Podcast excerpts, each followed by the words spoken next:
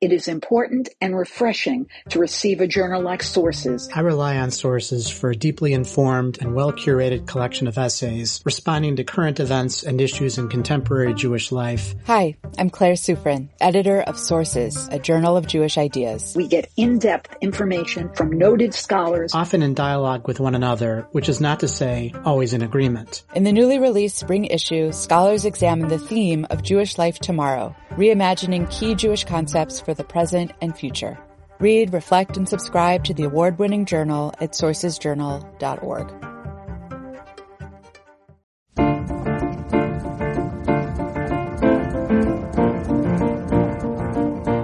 My name is Donniel Hartman and I'm the president of the Shalom Hartman Institute and this is For Heaven's Sake, a podcast on the Hartman Institute's iEngage project. And it's really nice to be here after the hiatus that we had.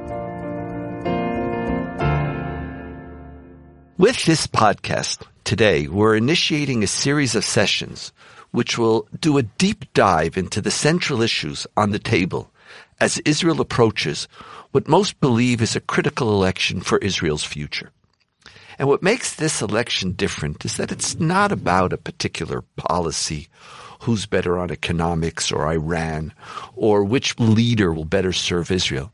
There's a general feeling that in many ways the future of the country is on the table. And in our podcast, we're going to try to really delve into what these issues are so that as a people, we could understand them and hopefully also be able to influence.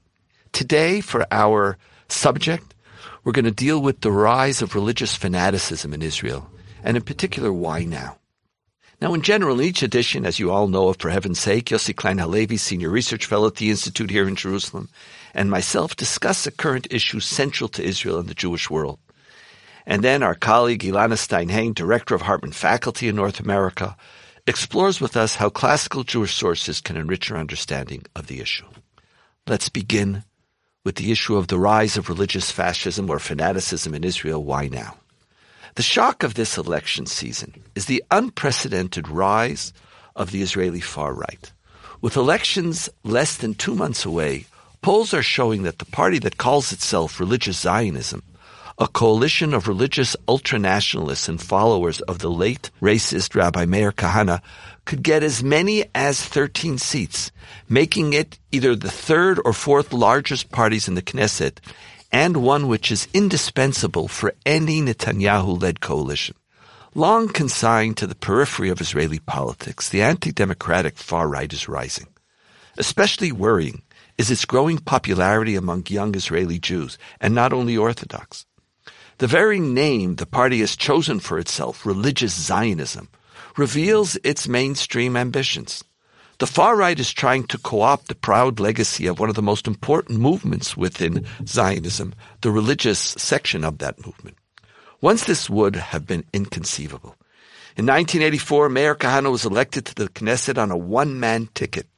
When Kahane would approach the Knesset podium to speak, the Likud Prime Minister Yitzhak Shamir, hardly a leftist, led his entire faction in a protest walkout. Yet today, the Likud has accepted Kahane's heirs as legitimate partners in a future governing coalition. What has changed in Israeli society? Why are ideas and figures once considered beyond the pale suddenly finding political respectability? What happened to the religious Zionist community? Is there something in our teachings that has made this moment possible? And what does all of this mean for the future of Israeli democracy? Yossi, Elana, it's wonderful to be with you.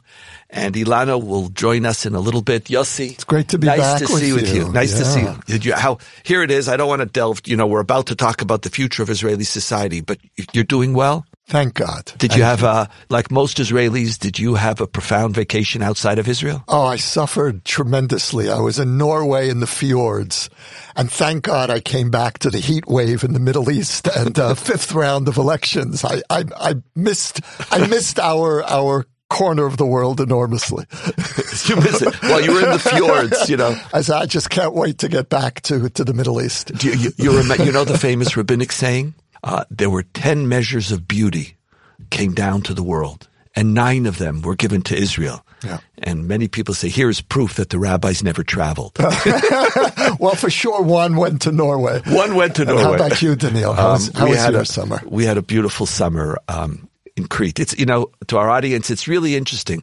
Israelis, I don't know. I have a feeling that percentage wise, we travel outside of Israel per population than any other because wherever I go, there's oh, only it's, oh, in, in this remote, it wasn't even a village. It was a hamlet in, in the fjords. Hebrew. so it's, anyway, it's interesting. Part of our love for Israel is our oh, I- is our need to recharge by leaving it. And so now we delve.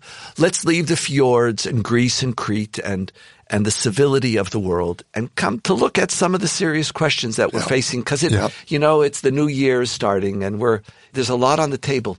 Why now? I you know, I- like how do you? What's your take? Well, first of all, I really like the way you're framing this in terms of the new year, that what you're really calling for here, Donniel, is a cheshbon nefesh, a, a self reckoning. And um, Ben Gvir's rise really requires that. So there are several, let's say, political reasons that I think are important to put on the table. And then maybe we can delve more deeply into the spiritual, theological reasons of what's happened to Judaism in Israel. I know this is something you've spoken a lot about, especially over these last months. So in one sense, you know, my first reaction to the question, why now, is in a way, what took Israeli society so long to validate the extreme right? And I say that in light of what's happening in Western Europe. There were elections right now in Sweden and a party that was explicitly neo-Nazi in the 1980s uh, may emerge from these elections as the number two party as part of the government. Uh, look at what happened in France and Germany. A few major terror attacks swung the electorate to the right and even farther right. So in one sense, I think, you know, look at Israeli society with all of the pressures we've been under and really what took us so long. So that's one part of me responding. The political triggers, I think, for the astonishing rise of Ben Gvir is first of all Netanyahu's whitewashing, mainstreaming of Ben Gvir. And he bears no small responsibility for this, but he's not the only factor to blame. My sense is from speaking to young Israelis who are voting for Ben Gvir is that the riots last year in Lod had a major impact. The riots were initially triggered by groups of young Arabs burning synagogues, beating and attempting to lynch Jews on the street, and then followed by counter attempts by Jewish mobs to lynch Arabs. And Ben Gvir, by the way, played a seminal role in whipping up the Jewish uh, response. And, and there's something ironic though here, Donniel, because this past year was the best year in Arab Jewish relations in the history of the country. We had our first Arab Jewish government. Mansour Abbas, who we were privileged to host here at the Institute a few months ago, was the first mainstream Arab Israeli leader to say unequivocally, we accept Israel as a Jewish state, but we also demand that you, the Jewish majority, own Israeli identity as a democratic state, which is exactly the right trade-off. And yet the Jewish public seems to have missed that historic moment and is focusing instead on Lod and looking at Arab Israelis as a fifth column. That's what Ben Gvir is drawing on. And the final, the final piece of this here, which is, I think, significant as well, is that Ben Gvir has succeeded with the help of much of the mainstream media in conveying the lie that he's a different person. And I say the lie because the other day he was speaking in a high school and he said, you know, when I was 17, I admired Baruch Goldstein. Now I'm 43. Well, three years ago, up until three years ago, he had a picture of Baruch Goldstein, the mass murderer of Hebron, uh, on his living room wall. And yet Ben Gvir has managed to do what leaders of far right parties in Europe did. And I don't know whether he consciously borrowed from their playbook or whether this is just a part of a, a pattern that's playing out around the world. But Marine Le Pen, for example, has managed to successfully convince much of the French electorate that she's different from her father. Now, she isn't, but she speaks with a little more of a refined way. Uh, ben Gvir is careful not to invoke Meir Kahana's theological racism. Kahana's genius, his mad genius, was to create a theology of racism. Ben has distanced himself from the theology, but taking the rage. And that's, I think, how he's repackaged himself. Really interesting. I appreciate your political analysis and I accept every one of the points. They sadden me. The reason why they sadden me is that my Israel, and when I talk Zionism, I want to be better than. and the fact that it took us a little longer, or that Sweden, Germany, Fred, like I hear it, but it's there's no comfort in it. There's no comfort in. There's no comfort in us being part of a of a trend, and I think there is another dimension that I want to put on the table here. In addition to, it's not instead of, because I don't believe it's by accident that Israel's far right or right wing neo nationalists are really growing within the religious Zionist community. I don't think that's an accident. I don't think it's exclusively there. They have Haredi supporters and they also have some secular national supporters, but those would have remained on the fringe.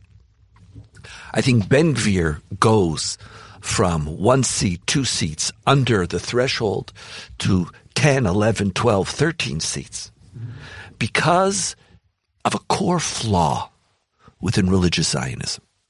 And here I speak as a religious Jew, as a modern Orthodox Jew.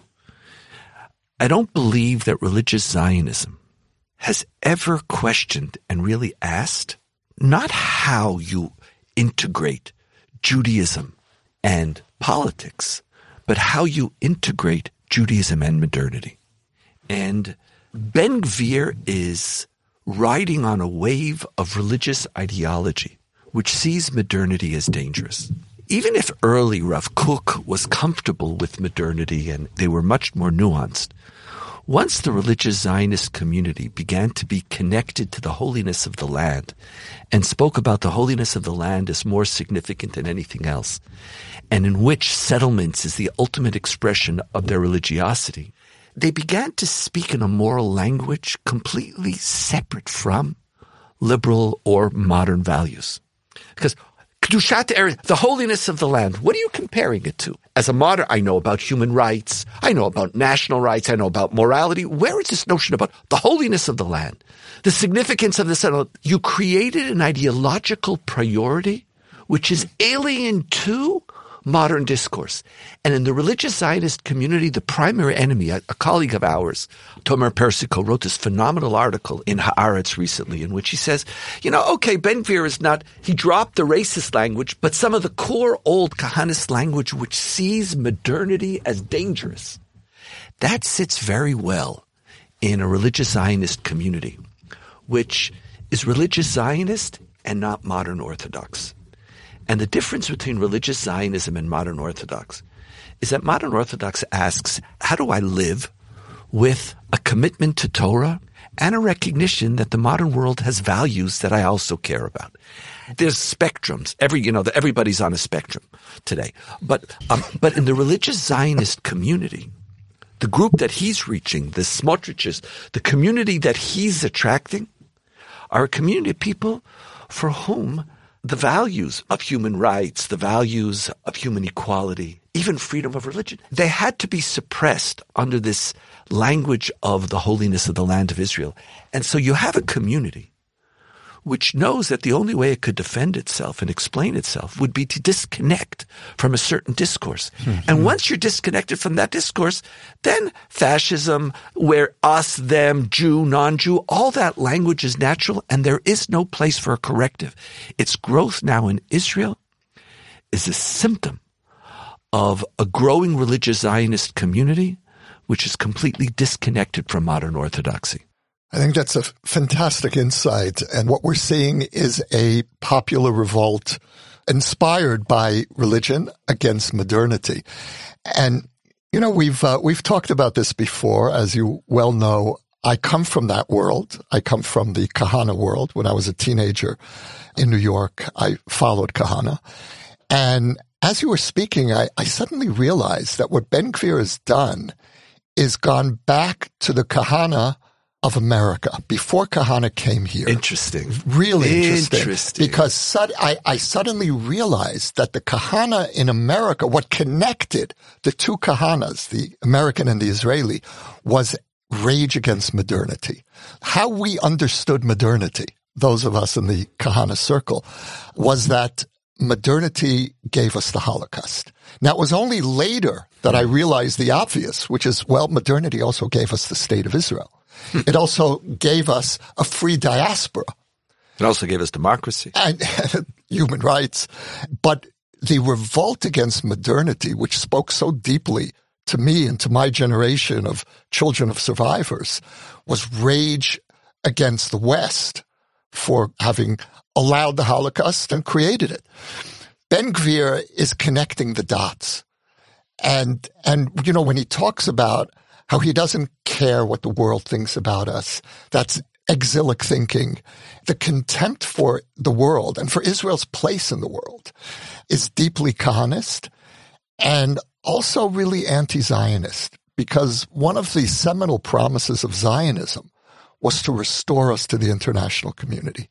And this revolt against modernity that's erupting in parts of the religious Zionist world is a, in some sense, a response to the Holocaust and really saying, you, the world that created the Holocaust, have no moral say on what we do. It's interesting that the these are some segments. There is a modern Orthodox segment in the religious Zionist community that there are about 30% of them, I believe. But especially amongst the Eretz Israel ideologues, there's no way you could explain that to someone outside of your community. What happens when you have an ideology which by definition creates a ghetto? That's what the Haredim, like, you can't understand me. The Haredim embrace it. They dress. They, here, I'm in my own world. I don't want to, it's very clear that the outside world is, here you have a community of people who look as if they're in the world, function completely within the world, but have an ideology which nobody could understand. Like when you say yes, Kedushat eretz, the sanctity of the land of Israel, like you could talk, and I don't know if you've ever had this experience. Now, the Jewish community in Hebron has a very talented um, spokesperson. Um, yeah, I know. Fleisher. Sure. Sure. He's a good, intelligent man, and he's a serious man, and he knows how to talk. Beforehand, if you'd go, they'd start talking like everybody would just like their eyes would glaze over because I have no idea. You have no way to communicate. What happens when you have an ideology which nobody could understand outside of yourself? Then, by definition, that world is dangerous, and you have to protect yourself from it. And part of what you're protecting is you have to then protect yourself against the Supreme Court, which speaks about rights of Palestinians, and you have to so, and which undermines our hold on the land of Israel because it's not the only value. In And it's like, oh, oh, and it's not even part of their worldview. It's not part of our. So here it is. You yeah. so, and then along comes this fear of the world, which wasn't a racist one. It had nothing to do. Gush Emunim, the holiness of the land, has nothing to do with racism. It has nothing to do with discrimination. It doesn't have to be. It's challenged, but it inherently doesn't have to be. But once you don't have a bridge to the world, it's very easy for someone else who has an ideology of not building a bridge, where Gush Emunim now becomes part of a neo-nationalist ideology. I know my daughter um, recently married somebody who grew up in Beit El, a settlement in Samaria, and his whole family are very mainstream. They've always voted Mafdal. They used to live the in religious Zionist the religious party. Zionist party. You know, they lived in Kiryat Shmuel. Like they were like you know the classic. This is mainstream. You know, and now they moved, and now who are they voting for? They're voting for Tzionut, for the religious Zionist unity. I said, what about Ben Gvir? Okay, you know, they're religious Zionists, and it's also a lesson for all of us on beware. Does your ideology have these internal correctives? And part of what I'm feeling now, and here I want to go back to some of the ideology that you mentioned and ask you to, to elaborate on it more, is when Netanyahu legitimized it, he mainstreamed, not a party. He mainstreamed an us, them, yeah. a delegitimization of an outside world. Why? Why? That's not Netanyahu. Who's a secularist? Like, where it's does that the, mean? It's not the old Netanyahu. The old Netanyahu wrote a book called uh, A Place Among the Nations. It was uh, his first book and came out in the 1990s, where he not only attacks the left for its utopian ideas on peace, he attacks the settlement movement. People, people forget this. And he said the settlement movement is detached from the real world. This is Netanyahu writing in the 90s. And Netanyahu always prided himself on being, first of all, the Israeli who understands America the most, who can convey the Israeli position in fluent English, and who is most successful in connecting us to the rest of the world. This incarnation of Netanyahu, who heads a coalition that not only has contempt for what the rest of the world thinks about us, but has no interest, or maybe we can put it even more strongly, doesn't want to be part of the non-Jewish secular world. This is a very different Netanyahu. So, in, in many ways, you know, when we're looking at this election, I want your feeling about this, and then we'll turn to Elana. Here at the Institute, I have never adopted a position, and I don't believe it, that democracy, modernity, human rights is um, the inheritance of the left or the center left. And I always believe that the right, that right wing on issues of security, can have just as strong a moral commitment to human rights and to democracy as, as someone on the left. And that's not just me being politically correct. Here in Israel, you know, it really is more complicated. And the bundling of issues which you have in so many societies where if you believe in A, then there's B, C, D, E, F, G that you also believe in. If I believe that Abu Mazen doesn't want peace and therefore I can't have a two-state solution, then therefore I also don't believe that Arab have rights and I'm not committed to democracy and I don't like the Supreme Court. That bundling is so destructive. But part of what's happened now, and this is what's really at stake here, is that is the political right which in Israel is not really economic. The issue is to what extent do we believe there is a possibility of some peace initiatives in the future, or what is the balance between security and non-security? To what extent is that becoming a position that we also believe that no one could understand us? Mm-hmm. is the political right, does it have to be a ghetto? And I think the real challenge of this next election is that we know that if neither side could win, then there's a chance to redeem the political right from its Ben Gvir move. Because now Ben Gvir is still, unlike Sweden, it's 1013. They're still not, the Likud is not Ben Gvir, but they're embracing of him, which fits into their same sense that the Supreme Court doesn't understand us and they're attacking Netanyahu and in us them, when Israeli political right also becomes something that the world can't understand, then we're in danger of moving from nationalism to ultranationalism. Last thoughts, Yossi? When you say that uh, issues like human rights and democracy shouldn't belong to the left, I, I think of Menachem Begin. There was no Israeli prime minister who was more democratic in his soul than Begin. Far more democratic instinctively than Ben Gurion, who was a bit authoritarian. And to see the moral decline of the mainstream right. You just have to trace the line from Menachem Begin to Bibi. Democracy was once a consensus issue in this country. It was the one issue. Israel is a Jewish state and a democratic state. Do you know the one group it wasn't a consensus issue on? For the religious Zionists. Oh, okay. So it's therefore not but by not accident. The old, not the old not religious the, Zionists. not, but they still never had a full ideology of it because they spoke about the kingship. It was temporary. So it's therefore not by accident. Right. That, that it coming is out action. That this community is moving. And what's so tragic is that it could be moving mainstream Israeli society who also have some of these fears. Yeah. Um, when you say that the Likud isn't Ben Gvir, the new Likud is not necessarily far from Ben Gvir. Right. And uh, Ben Gvir is radicalizing large parts of He's the la- I still believe that they're not there, but I, I still want to believe that it's political expediency. Yeah. Because this is not about a party. This is about the future of the state of Israel. Um, let's take a short break and then Elana will join us. Why should Israel matter to you? That's not a question many Jews asked 50 years ago, but today, for diaspora Jews with complex identities and values, it's a big question. I'm Rabbi Lauren Berkun, Vice President of Rabbinic Initiatives at the Shalom Hartman Institute, and I'd like to personally invite you to join me for a new kind of conversation about Zionism. Together in a virtual community of learners, we will explore the big ideas, values, and aspirations behind Zionism and develop a deeper understanding of our relationship with Israel as 21st century Jews.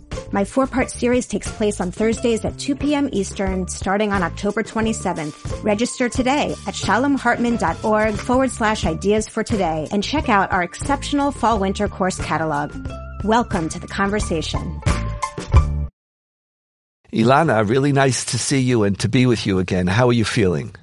Doing pretty well. We had a really wonderful summer. It's um Did you travel outside of America like we Israelis do? Like did you have to um, get our out? Travel, our travel outside of America was to Israel.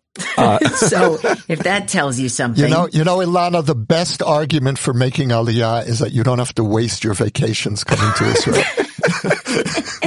but did you travel well, in America? Was so traveling in America is at least getting out of New York? Well, we did not travel. We're saving up our travel for actually a trip to London, God willing, oh. in November. So we're, we're we'll get there. We'll get there. we'll get there. You know, right now we're we're paying for camp tuitions. You know what I'm saying? Like, it's, yeah, it's a gotta, whole the American universe. You know, and I know you're in the modern Orthodox. The the economic substructure. I've heard you lecture on this. It's really quite fascinating. But but I don't want to deal with your problems. I want to deal with my problems. great, great. I want. I'm in. So it's like you know, like the Bette Midler line in in her movie um, and Beach. She says, "Okay, it's enough talking about me. Let's talk about you. What do you think about me?" So so I here, what do I you think? It. What sense do you make? as both an Orthodox Jew and as a lover of Israel with this rise within the religious community. Um, yeah. how, how, do you make sense of it, Elana? Well, can I ask you guys a question first before I get to my Torah?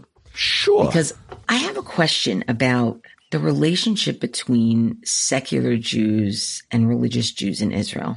And do you think that there's any dynamic there that's also pushing this? Because I've heard some more dovish religious Zionists who say, well, honestly, there's this binary of you're either a peacenik or you're religious. And like that's what it is.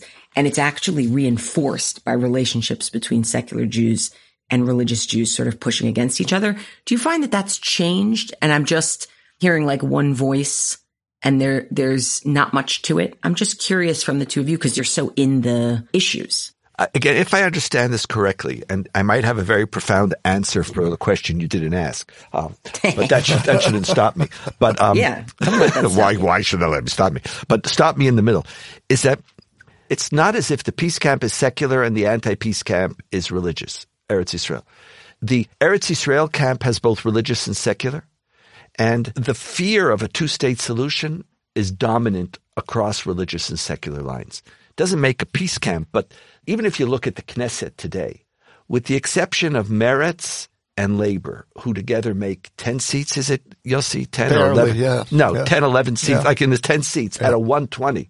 Yair Lapid, um, Kahol Lavan, right. nobody is pushing the two states. So that dichotomy, religious, secular, is not as relevant for Israel's foreign policy as it used to be. It's also the old Israel. It's Israel of the 90s. Israel today is not divided between left and right. It's right and center. And uh, this dichotomy between peaceniks and supporters of annexation, there is no peace camp anymore for all practical purposes. It's so mm-hmm. marginal, as Donniel said. They have barely representation in the Knesset. Yeah, it's just making me. I, so. I really appreciate that because it's making me think about, you know, the question of how much this is about theology and how much this is about like the Le Pens of the world. But that's, I guess, for a different time. Meaning that's kind of where my question is coming from. Is you know, is this coming from religion? Is this coming from just a move to the right that's happening in the world, a reactionary? So I'll keep that on the bike rack because I know we're going to talk more. But the idea that I want to put in here is I just want to put in a characteristic that the rabbis talk about that I just find it's abhorrent. And it's what I'm hearing in terms of the rise in the religious right. And it's funny. I have a son named Azan and the name Azan, Ayin Zayin Nun, it means strong one, essentially, like Oz.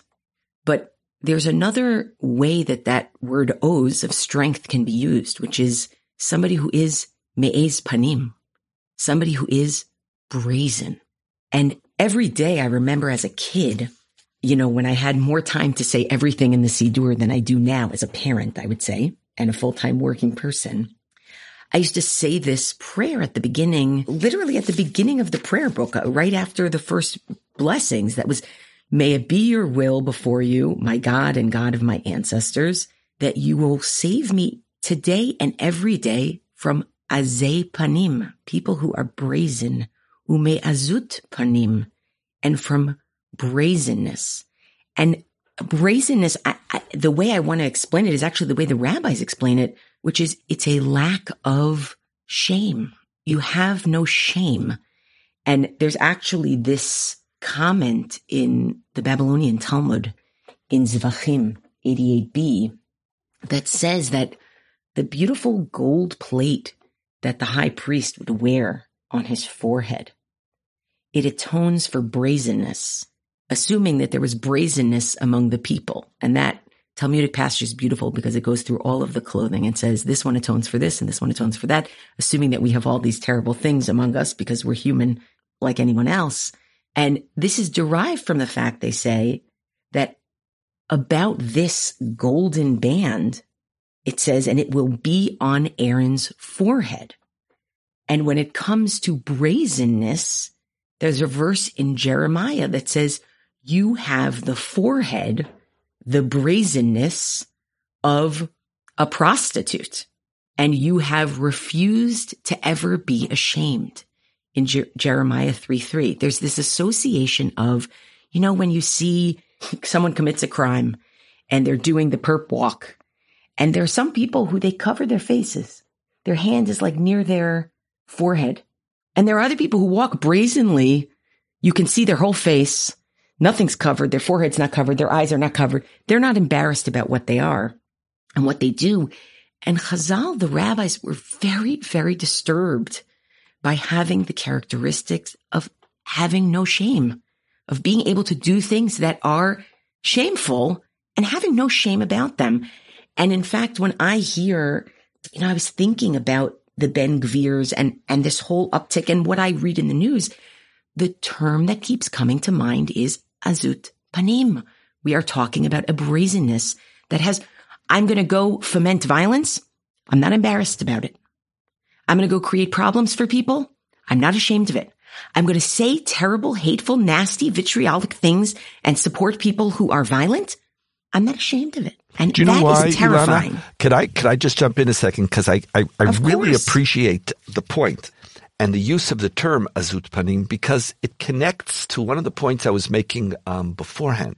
And that is that part of the Ben Gvir or the combination between this ultra nationalism and religion, which is different than Le Penness alone, is that religion enables you to remove your significant others, those who don't believe with you.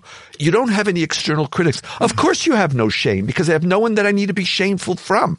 There, hmm. oh, I, you universalists who want to just assimilate us into progressive nothingness. And when religion is there, part of what it does is it removes this external critic or this other person who, yeah. who you have any shame from. So of course I'm allowed to be brazen. I've removed this whole other group. And therefore the combination between Ben Gvir and religious Zionism is producing a unique brazenness that's impacting on us. It's wild because I, I just, I'm always going to beat this drum, which is your significant other is supposed to be God.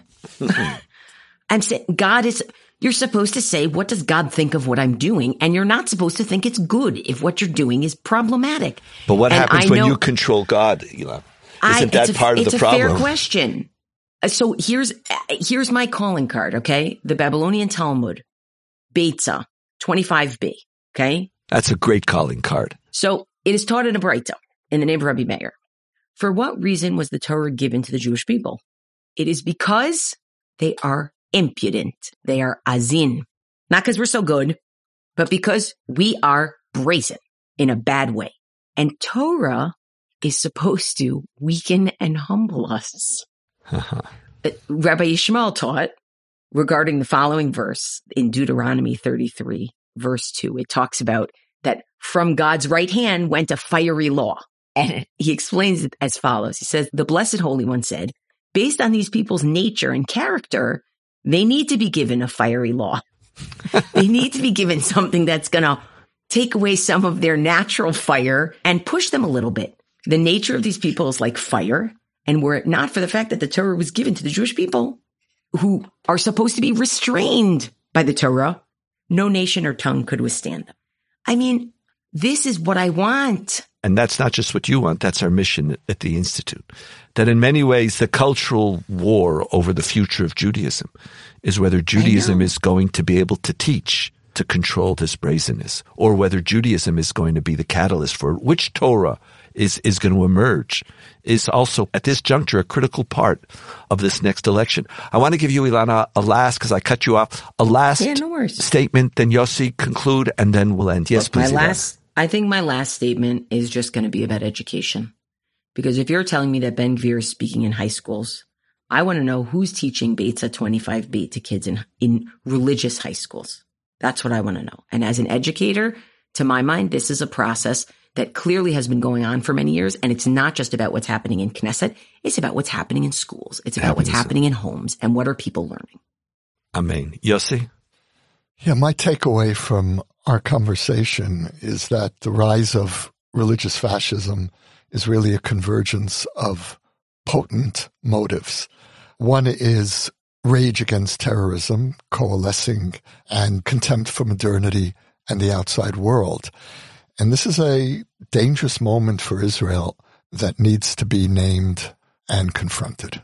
And and I want to come back to Elana as we come to an end because what I find so important about what you're saying, Elana, is that it depends on how you define the problem that you're facing. And you remember when you said, I wasn't sure whether it was Le Pen or religion or whatever it is. I don't know what the motivation is, but we have to name the problem. And the problem is not just giving it a name like neo-nationalism or call it whatever you want to call it. There is a value corruption. Our tradition points to a certain problem. So when you are brazen, when you act brazenly, when you don't have shame, and when you use the tradition to reinforce, to reinforce it, unless this is where where we're heading in a direction that we don't want to head in. Um, Yossi Lana, it was a, a, month, and it was really I feel like I really needed you. It's great um, to be And back. so it's really nice to be with you. For Heaven's Sake is a product of the Shalom Hartman Institute. It was produced by David Zvi Kelman, edited by Gareth Hobbs at Silver Sound NYC. Our production manager is M. Lewis Gordon. Transcripts of our show are now available on our website, typically a week after an episode airs. To find them and to learn more about the Shalom Hartman Institute, visit us online at shalomhartman.org. We want to know what you think about the show. You can rate and review us on iTunes to help more people discover the show. You can also write to us. Oh, by the way, I was just in England and everybody there is listening to it or everybody who I spoke to. Um, I didn't speak to every, the king. Including the king. um, that's a shout out to the people I met in England who were phenomenal. Obviously, if you listen to the show, you're phenomenal. You can also write to us at For Heaven's Sake at shalomhartman.org. Subscribe to our show in the Apple Podcast app, Spotify, SoundCloud, Audible, and everywhere else podcasts are available. See you in two weeks and thank you all for listening. And it's very, very nice to be with all of you again. Shalom.